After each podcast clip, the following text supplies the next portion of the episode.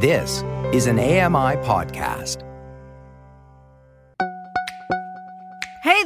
Welcome to Connecting Disability on AMI Audio. I'm Megan Gilmore. I am really excited to be with you today. Happy February, happy belated Valentine's Day. If you are listening to this when it drops, just a note, everything's on sale today. In honor of Valentine's Day, we are bringing you a married couple. I'm really excited for you to get to meet Clovis and Sharon Grant. They are the founders of Sawubona Afrocentric Circle of Support, which is a support group that helps uh, black families who are raising or living with somebody with a disability.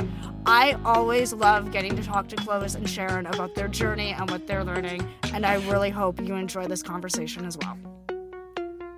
Sharon and Clovis, thanks so much for being on the show today. Thanks so much for having us, Megan. Yeah, indeed, indeed. We're glad to be here. Now, you you two probably don't know this, but when the manager of AMI Audio and I first started talking about this podcast back in 2021, and I was thinking about who I would want as guests, your names were at the very top of that list, or very close to the top. So I've been looking forward to this conversation for a long time. Wow. Yeah. Well, thank you. You're welcome. So uh, we first met in December 2020 when the two of you were starting a support group for Black parents of disabled children. And Sharon, I was just wondering if you could tell us a bit about the story behind that. Yeah, my pleasure. So basically, uh, Clovis and I have a son who is 26 years old and is on the autism spectrum. He was diagnosed at about the age of four, so year 2000. There wasn't much that was told to us once we got the diagnosis. It was basically we were on our own to figure it out. I knew I needed support, family and friends and faith family are great, but they just didn't understand autism and they didn't understand the journey that we were on. And so I started to attend um, or search out some parent support groups. And uh, the one that I found, um, it was great information wise. It was great to be in a space with other moms, pretty much moms who were on a similar path. But I did notice over time that although I was in the group, I still felt a little bit lonely and isolated in that there were issues that spoke to me as a black mom raising a black son in Canada that weren't spoken to at the meetings. Issues of concern for me with regards to deficit thinking in the school system and how he would be perceived and really trying to fight for him to get into the right programs. And when I, you know, tried to bring those issues up at the meetings, I didn't feel like the person hosting the meeting or running the meeting understood where I was coming from, understood the nuances and, and the deeper concerns, the cultural concerns that I had as a parent. But I continued to attend the meetings because, again, the information was so important and so helpful. So, fast forward now, the years go on. I go to meetings, I stop going to meetings. He becomes a teenager. I start going back to those meetings. And again, I'm sitting in a room with other parents and I'm not seeing a lot of racialized faces. I might see another black mom, I may see another East or South Asian parent, but I'm really not seeing the black parents. I became an educator a few years later. And so now I'm in the education system and I'm seeing the children in my son's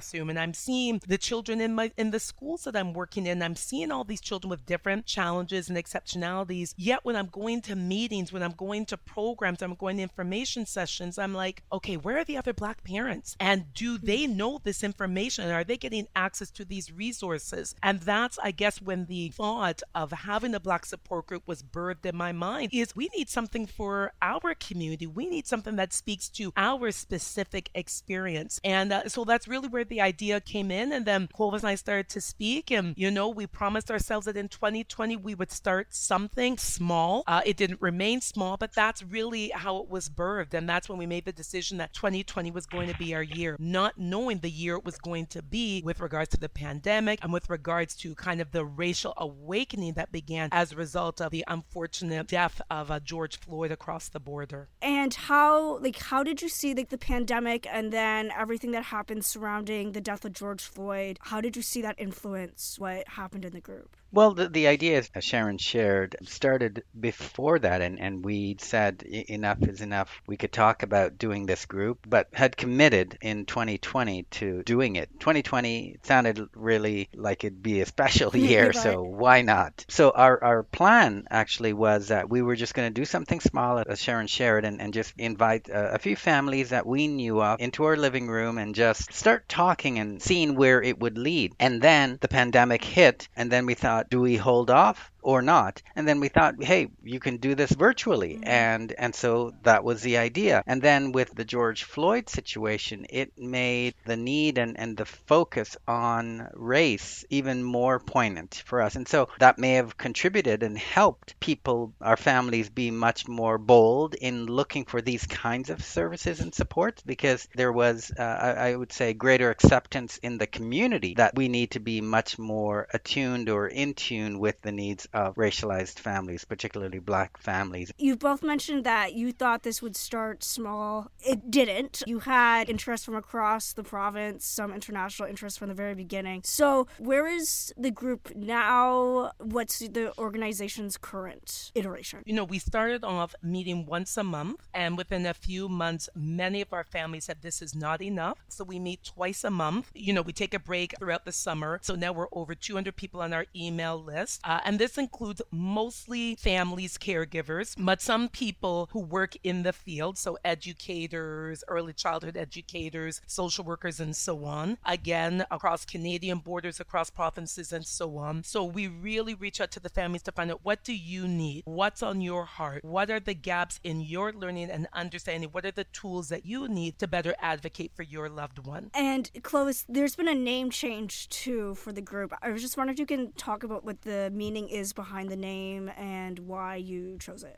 We started initially with the Black Parent Support Group because it was very intuitive and that's what we wanted it to be about. But then we thought as as the group went on, we thought we wanted to do something that would be much broader because with the need that we saw from our families and some of the things that we were hearing really from the beginning um, in terms of us asking what is it that you would want to see, we realized that just having a support group was quite limiting, but that the, the families wanted other things. And so we thought we need to keep the, the focus on the group, but we wanted a much broader term. And then the struggle about, okay, so what is that name? And uh, Sharon was very committed to making sure that it had African roots. And so maybe Sharon, you, you could share about how the name came about because I was, uh, uh, uh, let's just say, slow to accepting the name, but then it grew yeah, on no me. Go problem. ahead. We're always about hearing from our community, their ideas. And so we put it out to our parent and caregiver members in an email response from a parent. This was actually had nothing necessarily to do with the call out for suggested names, but in an email that a parent sent of gratitude, just thanking us for starting the group and sharing just how much of a need and how much of a breath of fresh air the group is to her her on this journey in raising her child. And in her signature line, she wrote the term Sawubona, I see you. So I went online and I looked up the term. It's a Zulu term, it's a South African term. It's a greeting. It's used as a greeting, like, you know, to say hello. But really, it's not just hello, it's I see you. I see you. I value you. I see all your worth. And one thing that many of our families have shared, and I would even share personally, is we often sometimes feel as though our children are not seen in society. That our children, that our loved ones, our siblings, our children, our uncles, our aunties who are living with different challenges are not seen.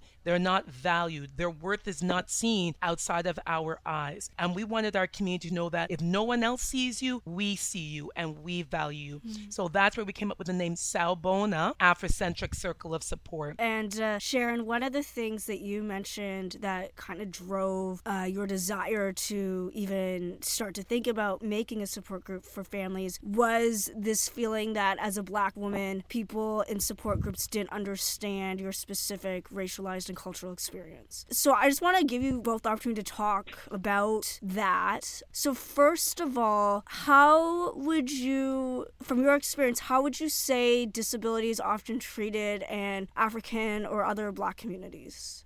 Uh, well, I, I can share with you my thoughts. It is viewed often as a sickness. I, I know just even my dad, when when when he, he heard about it, uh, about my son's diagnosis, he had uh, his church pray for my son and almost p- trying to pray that it went away. So there was this sense that it's, I don't know the right word right now, but it's A curse. it's a, a sickness curse. that thank you. It's like a curse. And so it's almost like a, a hopeless diagnosis that you, your your life is over. And you know so so there is that kind of thinking that it you, you can't accomplish anything because you have a disability. And so that was part of it. Another part of it uh, especially in our case with having a child who didn't physically look like they had a disability. So now there came the, the issue of well he doesn't look disabled so it must be bad parenting. And so we, we were sort of stuck in between the two because he either needs to be healed or as parents we need to be healed.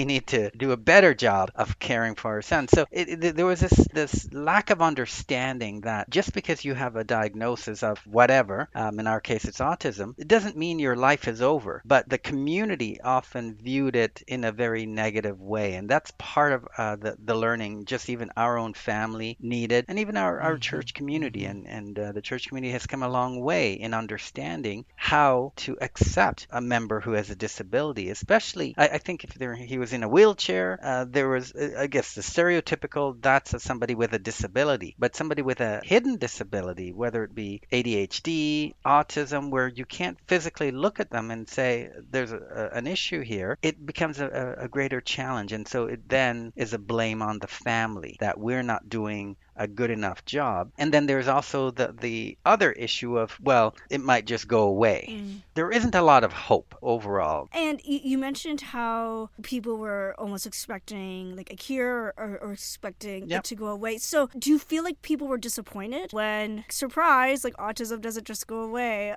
Was that difficult for people to kind of wrap their minds around? Very much. Our personal journey has been through our church and family, our friends, as well as our own families. And it has taken years for people to realize that there is hope. One, it's not going away, but number two, it's not fatal, uh, if I can use that word in an extreme way. Your life, my son, his behaviors can change, that he can learn, he can grow. And, and, and so seeing him over the years learn how to play hockey, learn how to play baseball, learn how to articulate himself, reduce some of the behaviors. Some of those things early on didn't seem possible. And, and, and I think there was a lot of sympathy. Mm. You know, there was blaming the parents, but then there's also the, oh, I feel sorry for you, Clovis and Sharon. My goodness, God has given you, oh, I, I don't know how I would do. Like, you guys are awesome. And it's like, okay, okay, enough is enough. We're not that perfect. Mm. We've been given a set of cards and we're going to play them. We're not going to feel sorry for ourselves. We don't want you to feel sorry for us. And we certainly don't want you to blame us. So there was this back and forth between blaming and then feeling sorry for us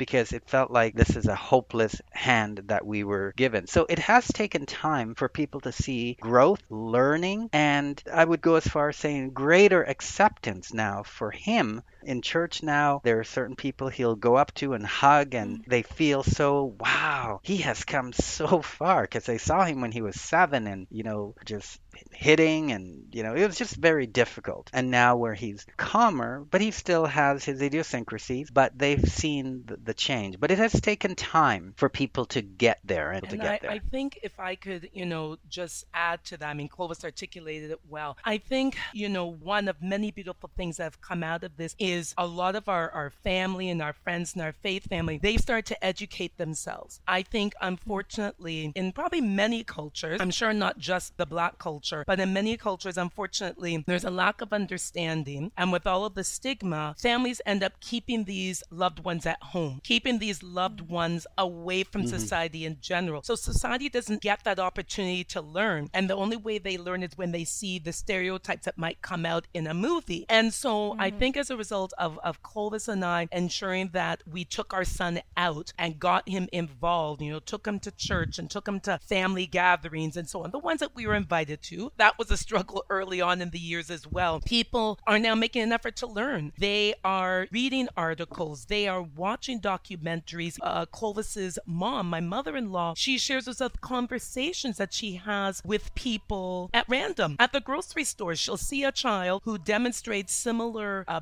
behaviors as her grandson, and she'll walk up to them and engage in a conversation. There is no way she mm. would have done that, you know, years ago Yep. without, you know, mm-hmm. before her grandson and and before us pushing her to understand and embrace everything about her grandson. And Sharon, just building off of that, like what are some of the cultural pieces and conversations that you would have wanted to have had more support with navigating years ago when you were going to those different parent support groups? Oh, things. I mean, we talked so much about our faith group for one. And, you know, there was a time, unfortunately, where we actually stopped going to church because our son's behavior was quite a challenge. And some of the congregants uh, just couldn't understand. And we just didn't feel comfortable attending. And so we stopped going for a while. And that's something that in our Sawubona parent meetings, many others of different faith backgrounds, they've experienced. And we mm-hmm. talk to each other. Okay, so how did you help your congregation understand? How did you speak to the different faith leaders in your place of worship? How did you manage to include your child? At school, we talk a lot about streaming. And so mm-hmm. often when we talk in the education about streaming, we talk about the typical children who, you know, we, we you know, the big discussion now is about de-streaming at the high school level. I think now it's college courses and university courses and locally developed courses. Well, streaming also takes place in the special education stream as well, because you can have a child who has a certain diagnosis, but they may be streamed into a,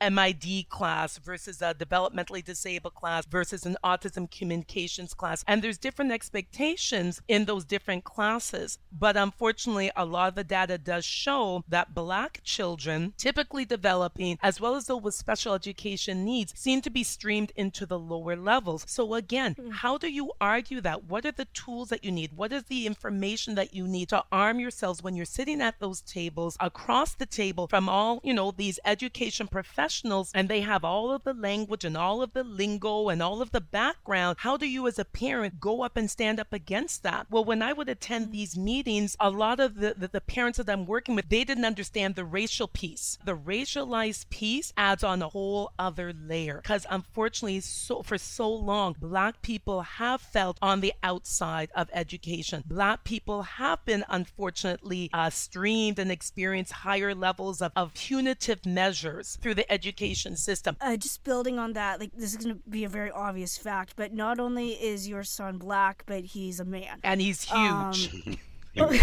so I I am um, another obvious thing, but I I'm a white woman. But many of my friends who are also white women are married to black men, and many of them have a very similar story. The first time that their husband explained to them police interactions, um, and they'll talk about like we were driving down the highway, we saw a cop car. I've never seen him like I've never seen him pull out his wallet so quickly, just being prepared for what may or may not happen there. So uh, and especially given that your group started in 2020 with all the conversations that were happening at that time, I'm just curious how does raising a black disabled man influence decisions you've had to make as a family? Well, this was certainly before 2020 and George Floyd. I mean, it, it, it's a constant concern because, one, Isaiah doesn't articulate himself well. Just as a simple example, when we go to the store, here you are, two black men, and I, Isaiah, our son, he he likes beads, and some beads are very expensive, but he'll go into jewelry stores and he'll just go and touch the beads hmm. and rub them because it's a sensory thing. It's kind of random. So you see these two black guys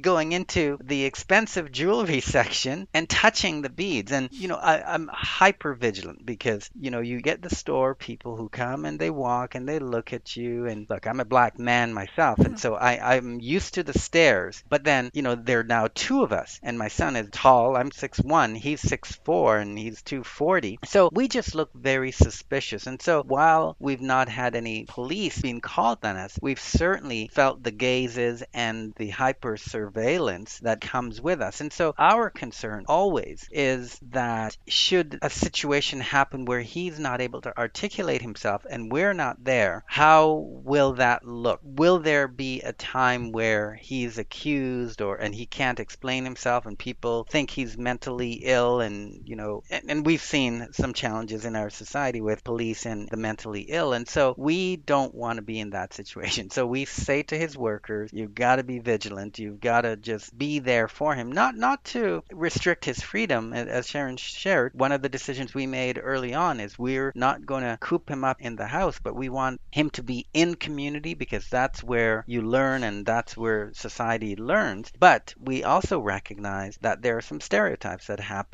and we need to do our best to make sure that the, those who are supporting him and being a voice for him, um, an advocate in the community, that he's supported because he may not understand, uh, and, and we've had to do our work around helping him not be a shoplifter Mm. because in his mind, you know, I want something and dad says no, he's put things in his pocket.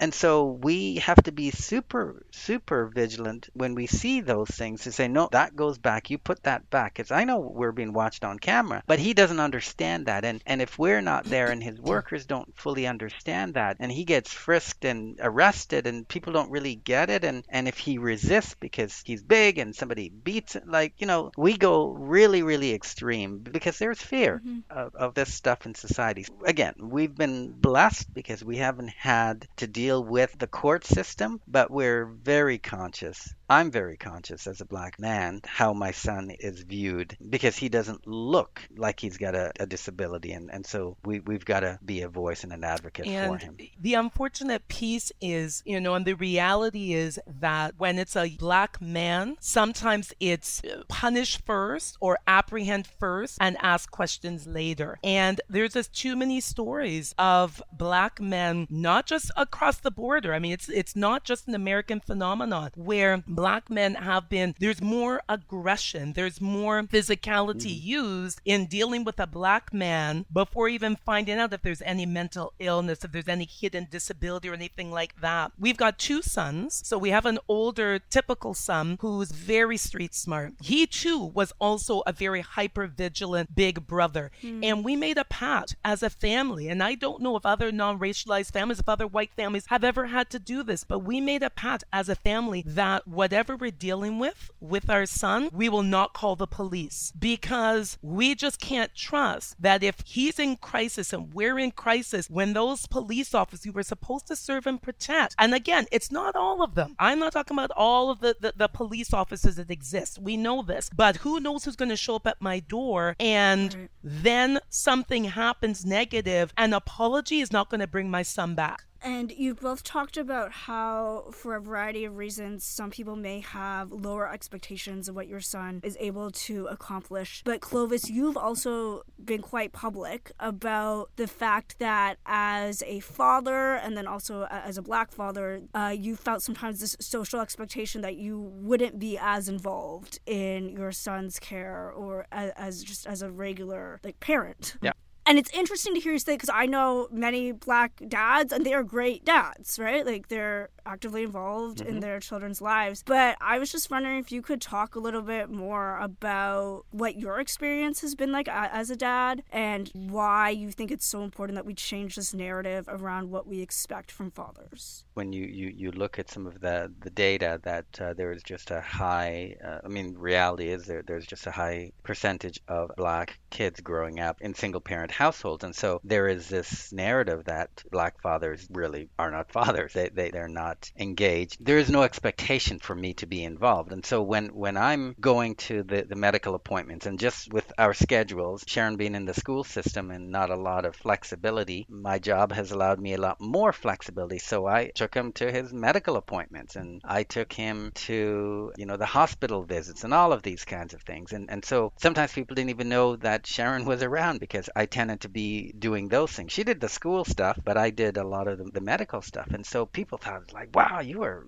you're an amazing father. And it's like, what? Really? I- I'm doing it not because I'm so awesome. I'm doing it because schedule wise it made sense. But there is this sense that dads aren't supposed to be that involved. So we need to change that narrative in, in, in a big way. Getting the word out there that fathers do exist, fathers do care, fathers are doing just as much as, as mothers are. Mhm. And, and sure, we, we could do um, a better job of making sure that there are fewer single parent families, but it doesn't mean that the, the dads don't care or not involved. And, you know, we're, we're at the hockey rinks, we're at the soccer rinks, we're in the medical appointments, they go to the school visit. Yeah, yeah I think that the narrative needs to be, be changed. I know for me it's interesting as like an adult child who's disabled, and this, like this is embarrassing because I've had my disability since birth. But it probably took me until my late teens, early twenties to realize that oh, like it wasn't just my mom who was doing a bunch of things to make sure that I had access to the same things as my other siblings. Like my dad also had a big role to play in this, and I like and to be honest, like he at times was probably the first one to sit me down and have very frank conversations about you know like it'll be harder for you to get a job and that's not your fault. But that's just a reality that you need to be prepared for. Yeah it, it's just really fascinating that like even as somebody who's living with a disability it took me a lot longer to appreciate my dad's role in helping me learn to live with it than it did for me to realize like oh my mom was a big part of this Yeah, and and you know, it, it's almost like the way it's set up that dads aren't necessarily invited. I mean, even in our group, we're trying to expand to to encourage more dads to be involved. Men do things in different ways, you know. They're they're not necessarily ones to sit around the table and, and share their feelings and, and emotions, but they're more ones who are more active, and um, that's why I said, you know, in ho- Isaiah's hockey program, it's the dads, and then you know, in the sports stuff, because that's just often how men men think. But when you talk about support groups, and uh, hey, I fit into that category early on. I didn't go to support groups because I knew that I was going to be one of the few guys, so I'm not going to go. and then I'm sure many guys are in that same boat. They might be supportive, but it's like I'm not going to go into a room where I'm the only guy talking. And and so it's almost a, a self-fulfilling prophecy that we want men involved, but we don't create the spaces Mm. where men are actually feeling welcome to be involved. So, quickly, like, what do you think are some of the things we can do socially and culturally to help better include men in conversations about parenting children, particularly children with disabilities? Um, well, you know what? uh, It may be more specific spaces, and, and these are things that, that I'm I'm looking at. How do we we do that differently? Because um, men may not be open necessarily to coming and talking about their feelings, but you do that in a place where maybe it's just men, maybe it is a different kind of gathering, and you don't call it a support group. Mhm. You know, these are things that we have to think about. Uh, we need to cater based on relevance, right? How men interact with with each other. And it's not to say that we don't need support groups because, you know, I know family services had some groups that that I participated in for the past few years prior to the COVID. Uh, we were uh, meeting once a year just to hang out at a camp and almost two dozen of us go to London and uh, just spend the weekend together. So the men are there, but it, we just have to do it in different ways that are more engaging of how men think. When listeners are, are hearing this podcast, it's going to be the day after Valentine's Day. So, I feel like I can't have a married couple on a show close to Valentine's Day without, I don't know, somehow addressing this. I know that there is a thought out there that disabled children, that when we come, um, when we enter the family, we put this incredible burden on a marriage and the marriage may not survive. So I'm just curious for the two of you, like, are there any ways that you think it's actually strengthened your marriage to go through the experience of disability together? Well, adversity has two children, right? One would be strengthening or one could be weakening. Any kind of adversity exposes weakness, but then you have a decision to make. How do you respond when you see those weaknesses? And so for us, we have a faith that grounds us, you know, because sometimes the marriage commitment is not as strong as it needs to be. I mean, for, for me, for us, it, it, it's certainly strong and it was a commitment we made. But in addition, we also have a, a faith that helps strengthen that bond. It especially early on when we, we were the first in our family to have a child with special needs and and the blaming that we were experiencing from friends and family and all the advice. And you know it felt like which way do we go? And and it was tough on the marriage you know young kids and new careers and no money and no future. What is the future going to look like? And and then the examples that we saw out there where families split it almost became like is that the route that we want to go? Mm. but to answer your question um, like i said you have decisions to make and we we said no that that's not that's not going to help our situation to split because our kids need us. And just because the struggle is there doesn't mean it'll always be there number one. But number two um, it'll worsen the situation for our kids. And so we we need each other to get through this and uh, to push through. And then uh, the last thing i would add is getting help. We're blessed to have a great circle of friends. Um, we were blessed to have a, a support system in our church that gave us time away, people who could take care of our kid, you know, and, and give us respite. All of that was very helpful because it allowed us to recharge and to make sure that, that our marriage is strong. And so, hey, it's 31 years. Uh, I know for a young guy like myself and my wife, how do 31? That sounds like we were childhood brides and grooms. It has been an incredible journey, you know, as we, we look back over the last number of years with, with our son. But if we had not kept the faith and kept going, we would not be able to have this conversation. Mm-hmm. It would be a different conversation. And we'd probably not have the group because it would have been, um, it's a shared journey that we decided that we were at the point where we were able to do this. And while it has been Sharon's goal and vision from the, the get go, having a partner to support, and I've been there to support her along this journey, has made it easier to realize that goal um, and that dream. And so, yeah, the struggle is there.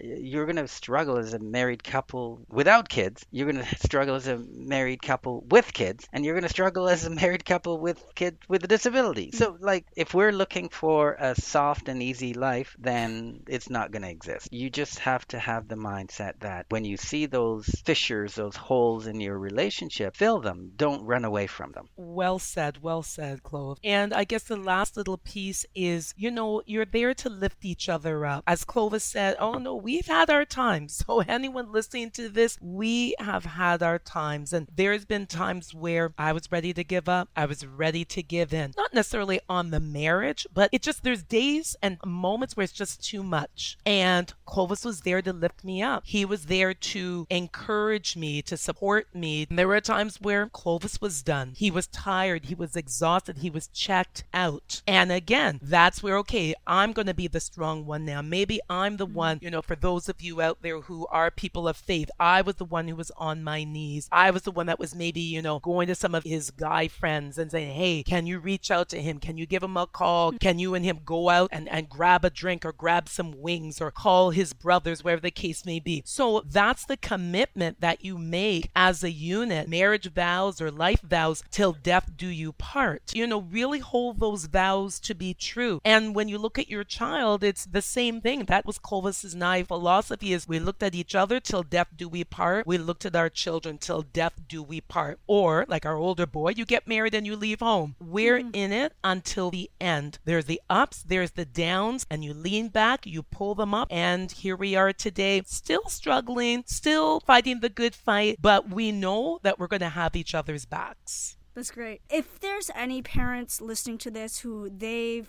just found out that their child has a diagnosis, what would you want them to hear? Some of the same thing. Do not give up. This is not the time to shrink back. You need to work together. You you need to, uh, and Sharon said it well, have each other's back because there will be days where one partner is stronger than the other, and you need each other. And think about the future. You're stronger when you go through adversity. Running away is not going to help help your child. If you want the best for the child, you need to do this together. You know, if you've got multiple kids, one of the things that I would say is you've got to make sure that you don't sacrifice one for the other. That both your kids or all three of your kids, whatever number of kids you have, they need you in different ways. And and you've got to have those open, honest conversations. Give them both opportunities for a good life. And I think too often the child with the diagnosis becomes now the target and all of the energy energy goes into that child. And mm-hmm. so the marriage struggles and the other kids struggle. That's not fair. And that's not fair to the, the child with special needs because they need their siblings mm-hmm. when they get older. Mm-hmm. And so if you as a parent hyper focus on them at the ignorance of your marriage and your other kids, it's actually going to be detrimental to the family. So don't let that new diagnosis become your new God because it's actually going to destroy your family very slowly or very quickly in some instances. Very honestly, it's not going to be easy. That's the honest truth. It's not an easy road. It's a rocky, bumpy road that you're on. At many times, it's going to feel like an uphill battle. Why do I say mm. all that? Because as as our older boy would say, you gotta hug it. You gotta hug it. You gotta lean into it. It's not going to be easy, but it does get easier. Also speaking to those who are in a single parent situation. So couples as well as those who are single parents doing this on your own, get help. Start to create your circle. And as you create your circle of support, that should overflow into a circle of support for your child or children with disabilities. Find support groups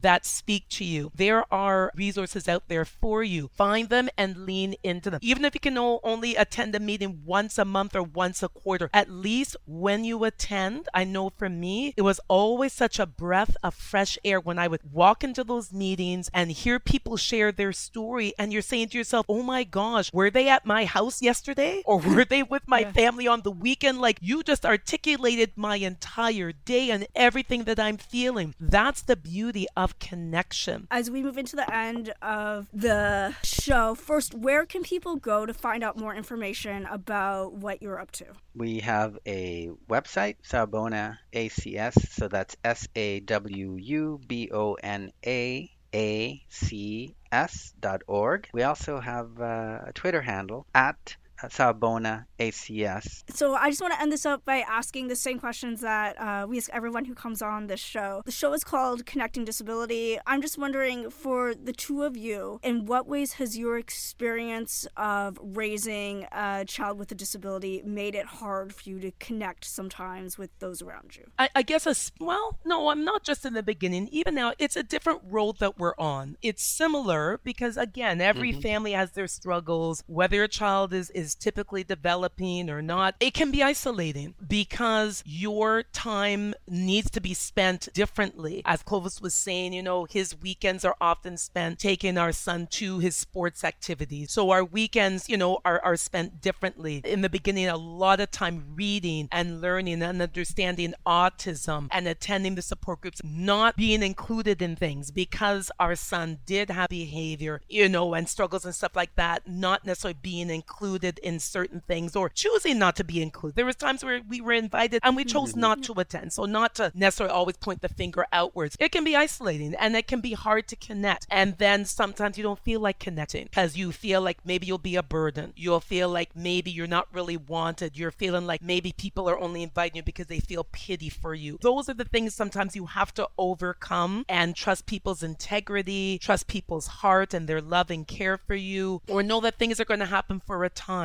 and happen in stages. So there's times throughout our son's life where we felt more isolated than at other times. Yeah, and uh, I don't have a whole lot more to add. Time is a big one. You know, when when you're at this stage of life, often people can just pick up and go away for a weekend. You can hang out with friends and, and somebody calls you up and you can be spontaneous. We can't be spontaneous because it's like, what are we going to do with Isaiah? Especially now that his brother has moved out. It's now, uh, we can't be as flexible and, and just do whatever we want. You know, as a middle aged person, a lot of people have kids who are independent. Well, our, our son constantly needs uh, support. So that makes it difficult to connect. So, given that, what has good connection looked like for you? I find uh, that it's been helpful having a good friend of mine has a child with muscular dystrophy, and good connection is I don't have to explain. Good connection is with the families that we're supporting. Um, you you say I'm tired. People don't question you and think like, why why are you tired? Are you not getting enough sleep? They know that you have a child with disability. That's connecting. You don't have to say anything more when you say you're tired or you're whatever emotions. You're feeling great because dot dot dot dot dot. People understand and they get it, as opposed to having to defend and explain, and then you just don't bother and you don't want to be around those people. So when you feel like there is a mutual understanding without sometimes the words or just one word can fill in the gap, that's connecting. We've tried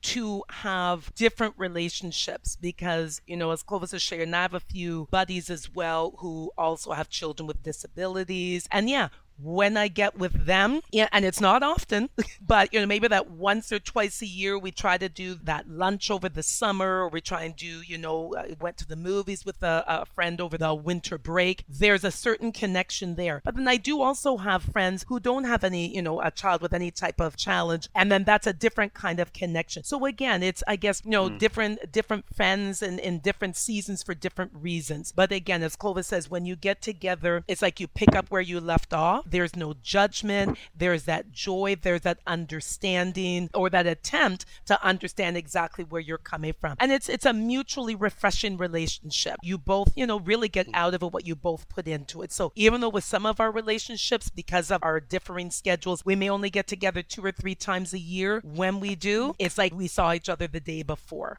and that's that's the real joy in connecting. Well, thank you so much for the work that you've done in the past few years, and I know I've learned a lot from your family story, and I'm really excited to see where where this goes from here. Thank you. It's it's uh, yeah. Thank, thank you, you for being interested in our story, and uh, we do hope that it can inspire and encourage others who are along a same journey. Connecting Disability is a production of AMI Audio. It's written and produced by me, Megan Gilmore, with technical production by Nizreen Abdel Majid. Andy Frank is the manager of AMI Audio. Special thanks to our guests, Sharon and Clovis Grant, and special personal thanks to all my friends who have shared their stories of their multicultural relationships with me. Thanks so much for listening, everyone. We'll connect next time.